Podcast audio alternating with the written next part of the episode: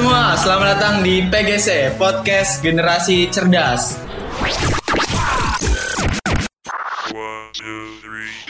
Jadi podcast ini dibentuk atas dasar ingin mencerdaskan diri sendiri. Syukur-syukur bisa ikut mencerdaskan orang lain. Semoga bisa konsisten dalam membuat konten yang terus positif. Oke, balik lagi sama gua Fandi di podcast Generasi Cerdas. Orang bijak berkata, tidak ada kesuksesan tanpa kerja keras, tidak ada keberhasilan tanpa kebersamaan, dan tidak ada kemudahan tanpa doa. Nah, sesuai quotes di atas, episode kali ini kita akan membahas sesuatu tentang dunia usaha. Yang banyak orang yang meminati, tapi masih bingung nih mau usaha di bidang apa. Seperti biasa, gue nggak sendiri. Di sini gue kedatangan tamu, yaitu ada Mas Teguh. Apa kabar? Halo, Mandi. Baik. Gimana nih? Gue manggilnya enaknya Teguh aja apa Bang Teguh, Mas Teguh, Bro Teguh apa gimana? Suka-suka aja lah, Pan. Uh, jadi Mas Teguh ini sebagai ketua UKM Inkubator Yes. yang ada di STY Pijak dan salah satu pemenang dana hibah dari Kemendikbud di acara KBMI. Betul? KBMI. Yes, betul. KBMI itu eh, kompetisi bisnis mahasiswa. Oke, Indonesia. nanti bakalan gue arahin ke situ. Dan ada satu lagi yaitu ada ketua BEM ST Pija yaitu ada Yang Jelani. Iya Bang Fandi, gimana sehat Bang Fandi? Alhamdulillah sehat. Yang sehat. Alhamdulillah. Gimana nih? Ada uh, ketua UKM Inkubator. Apa ya? Merasa amazing gitu akhirnya UKM gua bisa masuk podcast juga. gitu. Oke deh, gue pengen menggali-gali sedikit uh, soal Mas Teguh ini. Untuk kesibukannya untuk sekarang itu seperti apa? Kesibukannya saat ini yang pasti sih saya kerja juga. Ya. Kerja di salah satu perusahaan swasta.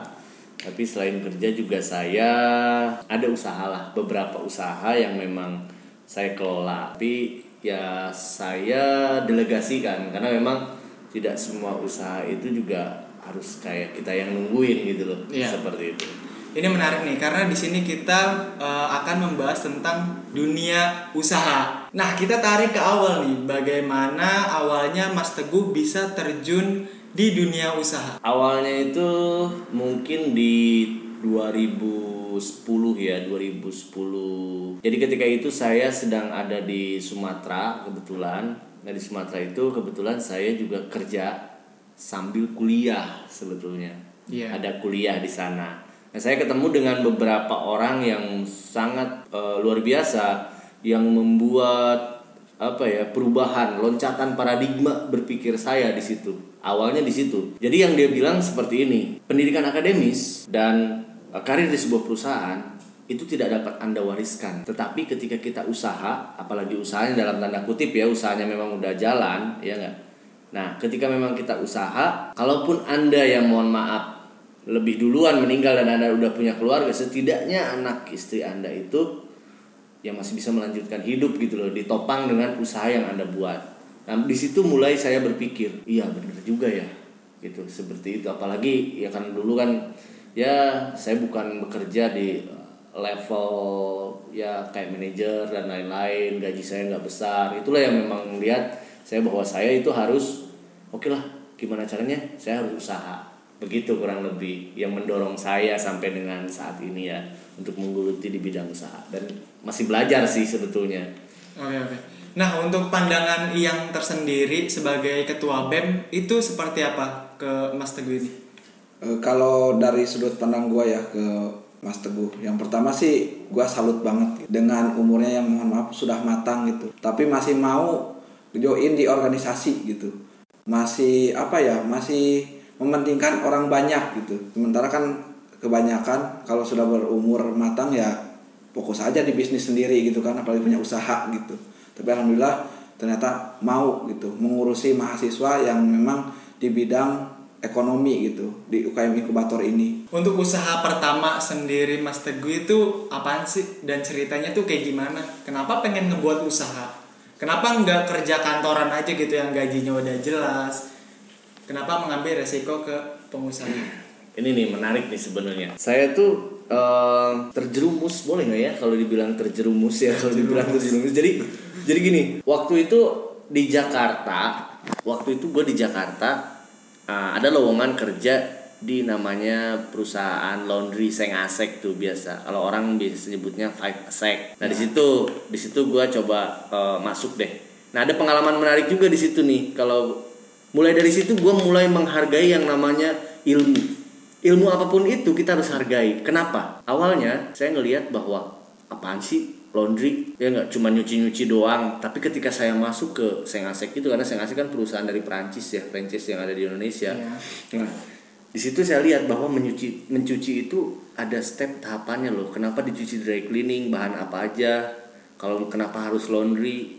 Waktu itu belum ada wet cleaning ya hanya dua ini aja sebenarnya dicuci air sama dicuci dry cleaning. Iya. nah di situ saya lihat oh ternyata kalau misalkan serat wool dan sutra itu nggak boleh kena air karena dia bisa nyusut ya bisa rusak seratnya. Makanya ada dry cleaning seperti itu. Nah di situ saya langsung oh kita ini nggak boleh menyepelekan sebuah ilmu walaupun itu ilmu mencuci tapi kalau memang ada ilmunya kita harus benar-benar menghargai. Seorang OB pun kita tidak boleh gitu loh kita tidak boleh merendahkan dia karena memang status dia seorang OB tapi kalau dia memang melakukan kerjaannya the best yang terbaik itu adalah OB yang terbaik gitu ibaratnya seperti itu Oke, jadi kita bisa tahu bahwasanya Mas Teguh ini untuk usaha pertamanya itu laundry. laundry Ya, siap karena bisa dibilang tadi yang terjerumus itu. Ah, ah. Nah, gimana ceritanya untuk awalnya membuka usaha laundry? Lokasinya di mana dan budget yang harus disiapkan itu seperti apa? Itu gimana, Mas? Yang itu sebetulnya tergantung ya kalau untuk buka usaha laundry karena memang saya juga sebagai eh, konsultan untuk usaha laundry ya.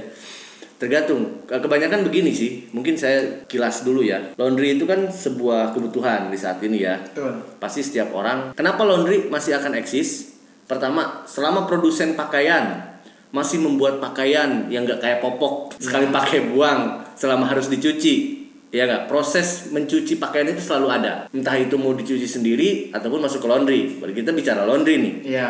Terus yang kedua, yang kedua itu kan banyak orang yang sibuk nih rata-rata suami istri itu kan sibuk. Nah nggak ada lagi waktu buat nyuci. Sedangkan untuk misalkan ya kalau rumah tangga baru kan belum bisa bayar ini ya pembantu rumah tangga ya pembantu rumah tangga ya. Jadi dia sangat membutuhkan laundry apalagi di Jakarta yang seperti ini. Makanya kalau misalkan kita lihat laundry itu sangat banyak sekali di Jakarta. Cuman kan cara bersaingnya. Ada yang juga ada yang bilang tuh di sana kalau dibilang belum ada laundry pasti bagus tuh belum tentu juga. Kenapa? karena bisa saja pasarnya memang nggak ada. Kenapa di sana belum ada laundry itu? Jadi nggak ada yang mencucinya. Sama ketika memang kita mau membuat sebuah produk jangan buat dulu produknya tapi kita pelajari pasarnya ada nggak yang mau belinya? Percuma anda bikin sebuah produk tapi pasarnya nggak ada. Jadi harus diprioritasin dari pasarnya dulu. betul dong. Ketika kita mau membuat sebuah usaha kalau saran saya kita harus tes dulu pasarnya ada nggak. Kalaupun pasarnya ada lalu market share-nya seberapa besar ya. Kalau cuman oke ada pasarnya tapi yang mau belinya cuma 3 5 orang mau ngapain? Pasarnya ada berapa? Wah 2 juta nih pasarnya. Nah itu kan berarti menarik ya untuk di eh, apa di di bisnis lah begitu. Lalu tantangan terbesar apa nih yang harus kita hadapi di dunia usaha? Khususnya di masa pandemi sekarang. Yang pertama sih, saya juga bukan nggak merasakan nih, saya juga Iya. usaha saya juga terjun payung ini sebetulnya, Eh, apalagi eh, sus cleaning ya. Sus cleaning itu apa? Sus cleaning itu laundry sepatu mas. Jadi Oh. saya ada beberapa. sus cleaning, oh. Iya. Jadi saya ada ada beberapa usaha yang memang satu laundry pure pakaian. Hmm. Ada lagi juga sus cleaning khusus saya pisah gitu. Dan ada lagi yang baru buka itu yang jualan minuman susu es seperti itu. Nah, yang sus cleaning itu benar-benar sangat terdampak itu sebenarnya. Padahal margin yang paling besar itu saya ambil dari situ, dari sus cleaning tersebut. Tapi dia terjun payung karena gini, kan orang nggak ada yang kegiatan nih, Iya. nggak ada sepatu kotor. Laundry juga sama turun kemarin itu. Karena apa? Ya orang go satu kali 24 jam pakai inian kok baju tidur terus kok. Iya. di Ya enggak? di Jadi doang. betul dan mereka juga daripada nge-laundry takut juga kan isunya Iya. Covid itu luar biasa kan. Mungkin mereka lebih safety nyuci sendiri. Semua terpukul sebenarnya usaha termasuk ya laundry juga ya. Saran saya begini, ini hanya siklus saja sih. siklus. Iya, Yes. ini kan memang saya rasa kita harus optimis ini akan berakhir walaupun kita belum tahu kapan berakhirnya tapi coba sekuat tenaga kita bertahan kalaupun memang ada peluang lain misalkan kita mau pivot nih Pivot? Pi- itu pivot? pivot itu ya merubah kita benar-benar berubah dari yang tadinya jualan eh, laundry saya jadi jualan es Iya. gitu loh. Jadi udah merubah haluan aja gitu loh karena memang keadaan nggak bisa lagi. Kalau misalkan usaha itu nggak- udah nggak visible lagi ya saya berubah nih. Jualan apa sih yang memang bagus ketika pandemi? Nah kemarin saya sempat selingin sebetulnya dengan jualan buah-buahan. Gitu. Jadi Berinovasi saya betul saya berinovasi melakukan apa pun itu yang menjadi kebutuhan. Saya jual hand sanitizer saya jual hand soap itu jadi diselingi selain kan saya punya database customer nih. Iya. customer di laundry laundry saya jadi saya kasih tahu juga mereka bahwa di tempat saya tuh jual masker juga loh. Jadi begitu untuk menambah uh, income yang Nah. yang tadinya nggak ada gitu Oke, loh oke. seperti nah, ini nih menariknya dari dunia pengusaha tuh ya nggak ada nggak ke kehabisan akal gitu. Yes. nggak kehabisan jadi ada aja kan ya kreatif banget gitu. ada ya apa yang dibutuhin itulah yang dipenuhin. Ya. Gitu. Nah menurut yang sendiri nih ya menurut lu sendiri lu ngelihat dunia usaha khususnya dunia uh, perlaundrian yang tadi sudah dijelaskan oleh Mas Teguh itu seperti apa ya menarikkah atau gimana? Menurut gua sih sangat menarik ya. Maksudnya gua juga baru sekarang tahu gitu bahwa ternyata semua bisnis itu ada wow-nya gitu. Iya. ada sesuatu yang dibalik itu ada wah ada apa ya? Ada keuntungan ada segala macam gitu. Yang ah, tadinya gua anggap itu laundry itu apaan sih laundry? Emang untungnya dari mana gitu kan? Yang eh, maksudnya- uh, terlintas di mindset yang ketika mendengar kata laundry mungkin saya gua tebak ya Uh. itu pasti kayak uh, buat yang rumah tangga Yes. yang di pinggir-pinggir jalan yang di kayak gitu. perumahan Ah, kayak gitu ternyata ternyata jangkauannya luas gitu untuk pemasangan segala macam gua pikir lah apaan sih laundry Oh, untungnya dari mana gitu pasti kecil gitu kan maksudnya cuma Iya. tujuh ribu delapan ribu per kilo gitu kan Iya. sehari nyuci berapa kilo sih kata gua Hmm. ternyata setelah gua dengar penjelasan dari bang tebu ternyata nggak bisa sesepele itu gitu bisnis Iya. apa pun itu ya. Gitu Betul, Terutama jadi- di laundry. Betul. Jadi gini mungkin eh, saya coba tambahin. Laundry itu sebetulnya industri. Industri. Nah, industri ya, saya bilang industri kenapa? Karena begini, salah satu hotel ketika memang dia mau mendapatkan anggaplah bintang 4 lah ya, seperti itu. Ada sebuah syarat yang memang keharusan bahwa dia harus memiliki laundry nih. Rumah sakit juga sama, apalagi rumah sakit tuh. Ada mesin khusus namanya mesin infeksius barrier yang harganya mesin khusus infeksius itu itu bisa ratusan juta itu. Nah itu makanya laundry itu kalau dibilang kalau memang orang awam melihat bahwa ya udah laundry itu yang di pinggir jalan yang ngegosoknya ibu-ibu gitu ya nggak? Yang harganya 8 ribuan. Per kilo. Betul. Laundry itu juga ada yang memang eh, untuk di pabrik lab khusus ya nggak eh, berarti laundry itu punya industrinya tersendiri lah betul gitu betul ya. mungkin begitu orang-orang tuh masih ada yang belum tahu gitu yes Lalu kenapa nih Mas Teguh memutuskan untuk bergabung di organisasi khususnya di UKM Inkubator ini? Heeh. Jadi apa sih itu UKM Inkubator? Jadi UKM inkubator itu sebetulnya eh, namanya UKM ya. UKM itu kan unit kegiatan mahasiswa Heeh. ya di bawah organisasi eh, BEM ya kan Badan Iya. Eksekutif Mahasiswa sendiri. Nah, saya melihat begini. yang saya rasakan sebenarnya dari pengalaman saya itu kan banyak nih kayak saya dulu juga bingung pengen usaha tapi saya nggak punya komunitas dan lain segala macem. Nah UKM inkubator itu adalah wadah sebetulnya wadah untuk eh, mahasiswa yang ingin menyalurkan bakat dan minatnya di bidang kewirausahaan itulah tempatnya inkubator inkubator kan inkubasi tempat menggodok gitu loh. Meniti tangga pertama ketika anda mau menjadi seorang pengusaha lah profesional pengusaha yang ada di kampus tentunya. Ini adalah wadah untuk mahasiswa.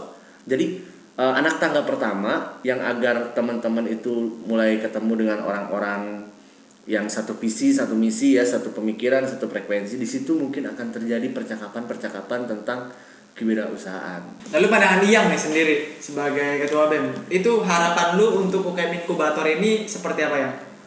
Eh, untuk harapan ya Iya. gua sih ke depannya lebih berharap eh, lebih bisa maju lebih menonjol gitu bukannya gua pilih kasih atau apa karena notabene nya kampus kita ini kan eh, manajerial dan kewirausahaan Memiliki gitu. visi Nah. manajerial dan kewirausahaan. satu Yes. visi ya. Jadi gua harap periode kali ini bidang kewirausahaan yang dikelola oleh inkubator ini bisa maju gitu. Dan gue lihat juga potensi di kampus ini kebanyakan banyak juga gitu mahasiswa yang memang punya dagangan punya usaha, Usaha, entrepreneur gitu.